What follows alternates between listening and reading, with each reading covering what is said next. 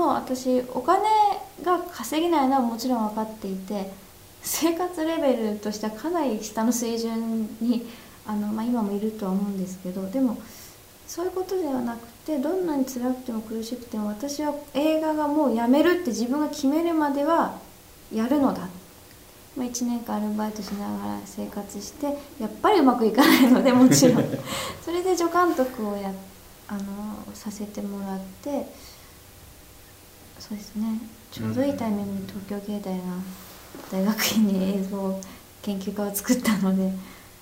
そうですよね、はい、だその最初のきっかけが見見つかるまでの間っていうのが一番きついですよね、はい、何しても、ね、例えば映画とか作り始めて、はい、もう決まって作り始めたなら、はい、多少苦しくてもなんとかなると思うんですよね、決まるまでですよね、はい。うん、出口が見えないわけだから。そうです。出口が。で今も結局まあ1本取れましたけどその次がどうなるかっていうのは全くまた見えない状態なので、えそうなんですか？はい。やっぱり映画で1本作ったらもう次々とではでうまくはやっぱりいかないもので1本作ってじゃあその次にどういうものが来るか全くわからない状態でまたじゃあ自分はどういうものを作りたいかって考えたり脚本を書いたりそんなことをしながら次に次にっていうのは毎回こう不安とあの不安の連続なんですよね。で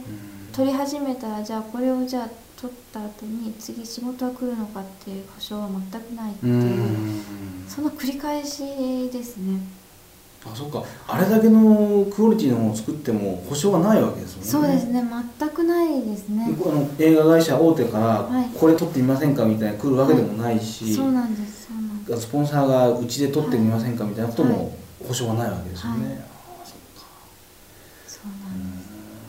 もうそう考えると本当にもう純粋に自分で何を作りたいかどれだけ作りたいか思いがあるかってことですよね、はい、そうですね。本当にそれしか自分を支えるものがないという。はい。なるほどな。そうやって頑張ってる人たちがやっぱり周りにいることもすごく支えですよね。まあそうですよね。みんなやっぱりすごく辛いしんどいながらでもでもやりたいんだよねって笑ってやっぱりみんな映画の話するときに頑張ろうっていうふうに思います。し、はい、そこはやっぱりあの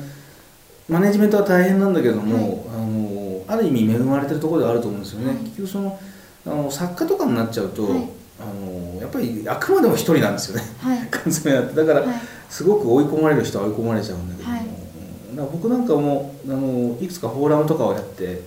あのイベントを打ったりしてそういう時は結構仲間が10人ぐらいで集まったりして一緒に汗を流すんですけども、そういう時はやっぱり大変なんだけど、はい、居場所があるというか、はい、安心してるんですよね、はい、逆に一人で、えー、3日間で何十枚書けみたいなところが一番、精神的にきますよ、はい、うん、そうですね。ちなみにあの、僕ずっと聞きたかったことがあって、あの3年で辞めるっていうのはいわゆるサラリーマンの話なんですけど、映画業界ってやっぱり早く辞めるようになっちゃったり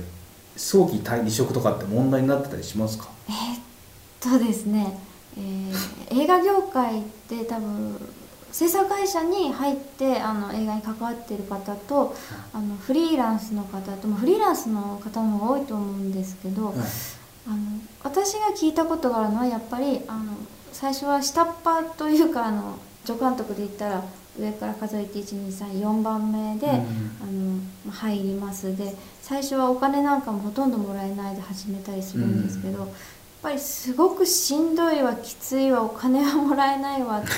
本当三重苦なんですよね。それでも映画が好きでやりたいからやるっていう思いでやり続けるってとても難しいことだと思うんです。結局やってることは映画を作ることに関わってはいるけど自分自身が皆さんがイメージする映画を作るってこととはちょっと遠いところにあるので、それでも映画好きだここにいたいってやり続けるってすごいしんどいことでやっぱり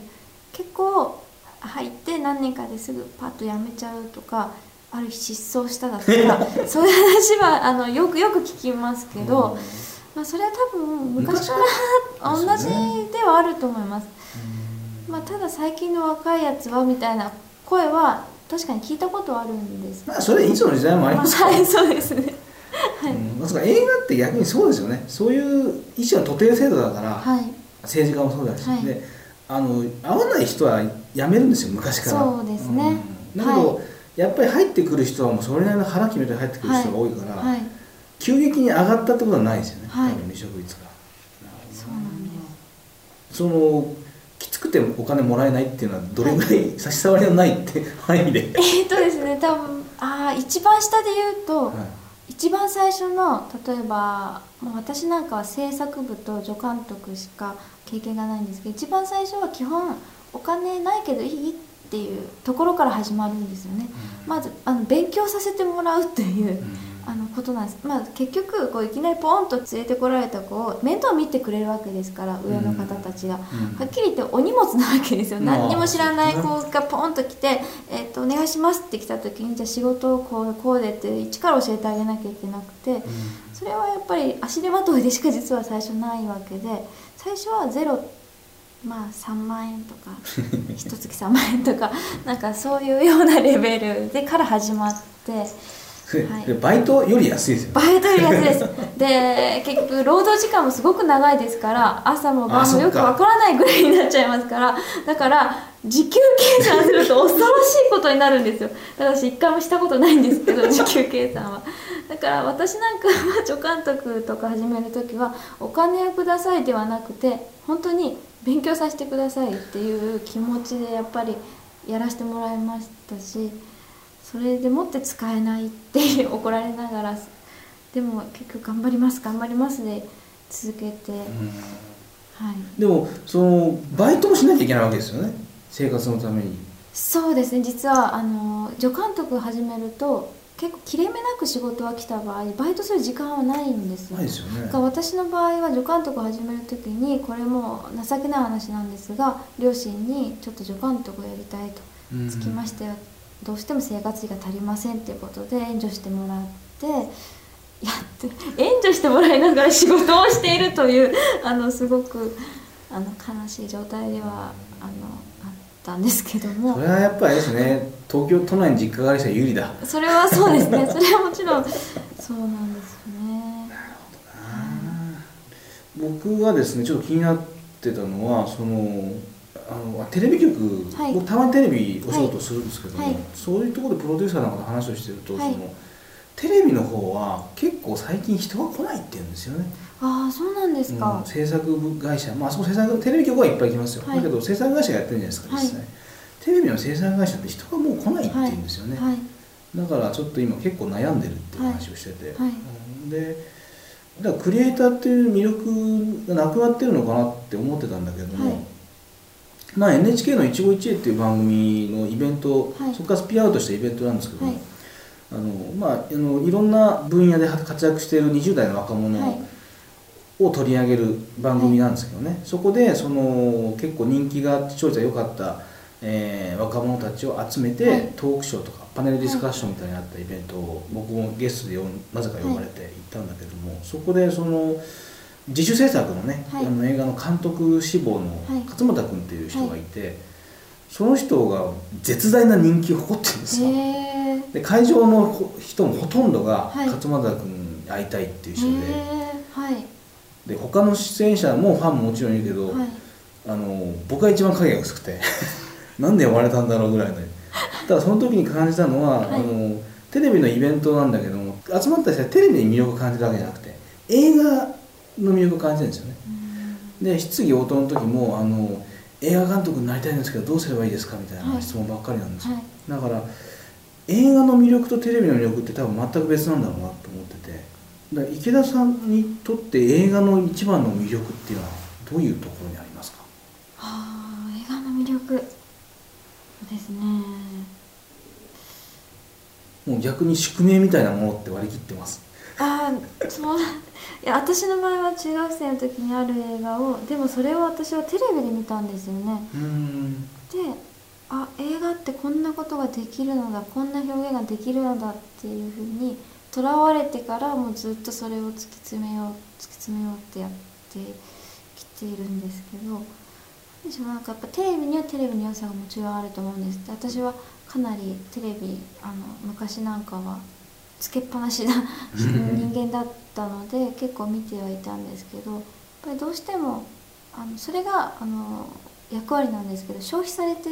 いきますねどんどうん。んどうしても忘れられていく。でも映画ってある時間例えば2時間なら2時間ある場所に拘束されて真っ暗な映画館の中でこう選択自分でわざわざ選択してこう見に行くってすごく能動的なものだと思うんですけどうこで得た感覚とか印象とかって多分テレビみたいに流して見ているのと違ってすごく強い印象を残すと思うんですよね。ああなるなほど、ね、んかテレビよりも映画の方がでも私テレビでもすごくいい番組があるのはもちろん覚えていたりするんですけども人生に何か関わる何かを感じたり、うん、するのって映画の方がすごく多くて、うん映画はもう本当に、あのーピンポイントですよねある意味。どっかをゴンとついてくるような、はい。テレビっていうのはある意味粉を吹きかけるというか、うん、そういう違いって確かにあるかもしれないですよね。確かに、あのーすごく感動したとかはい。すごくあの怖かったとかいうような映像って映画ですもんね。はい。うんなるほどな。まあそれを表現するためのツールとしては映画ってある意味永遠ですよね、うん。そうですね。そうでありたいですね。はい。いやちょっと最後にあの監督としてはい。もう船出をされたわけですけれども、はい。あの何か変わったことっていうのはありますか？実は実際何か変わったかというと今まで私がこう生きてきた中で年々何かしらちょっとずつ成長して生きてきたと思うと特に何が変わってもいないんですよね。実際映画を結局東南風で作る前も、まあ、自主映画とか学生が映画作ってましたしその流れの中でこういう映画を作らせてもらえて何が変わって生活は全く変わってないんですねまず。ででもただ意識の上で変わったことはいくつかあって映画を作るということがその観客とのコミュニケーションにちゃんとならなければいけないというかただ自分が作りたいものを作ればいいんじゃなくてもっと複雑にこう例えばプロデューサーがこういう映画にしなさいだとかこうじゃないとお金が集まらないだとか多分そういうこともどんどん出てくると思いますし映画と自分の関わり方についてはものすごく考え直すことが多かったですね。多くなりましたね、はい。それはそのはい。あの単に自分が作りたいものを作るという意味から一つ成長したということ。そうですね。ね。まあ多分それはどんどん成長してたんですけど実際にやってみてお客さんからの反応が返ってきたところで見えてくるものってまた違ったと思います。そうですよね。実際にお金取ってはい。そのそうですね。お見せしてるわけですもんね、はい。あとはあ取材をこう受ける機会が何度かあって。結構出られてますよねそう。毎日行かないと。ですね。はい。なんかあの取材を受ける中でこう人に聞かれて答えていく中で自分が考えあそんなこと考えてたんだってことをポッて言ったりする時があって、自分が考えていることを明確に口に出すことによって何かこう発展していくという経験を何度かして、面白いなっていうふうに思いました。はい。あのインタビューとかその、はい。会見とまで言わないけどこういう取材っていうのは対談とかっていうのは面白いですよ。はい。あのやる前と後で、はい。自分が成長してることがよく分かるはい。時が結構あります、はい。私も、そうですね、まあ、あのとにかく映画を作り続けるということの厳しさを今身をもって感じているというか なんかでもそうですね。実感しましたね。こう今までこう監督先輩の監督たちがどう厳しいかどうしんどいかとかそういう話はされてましたけど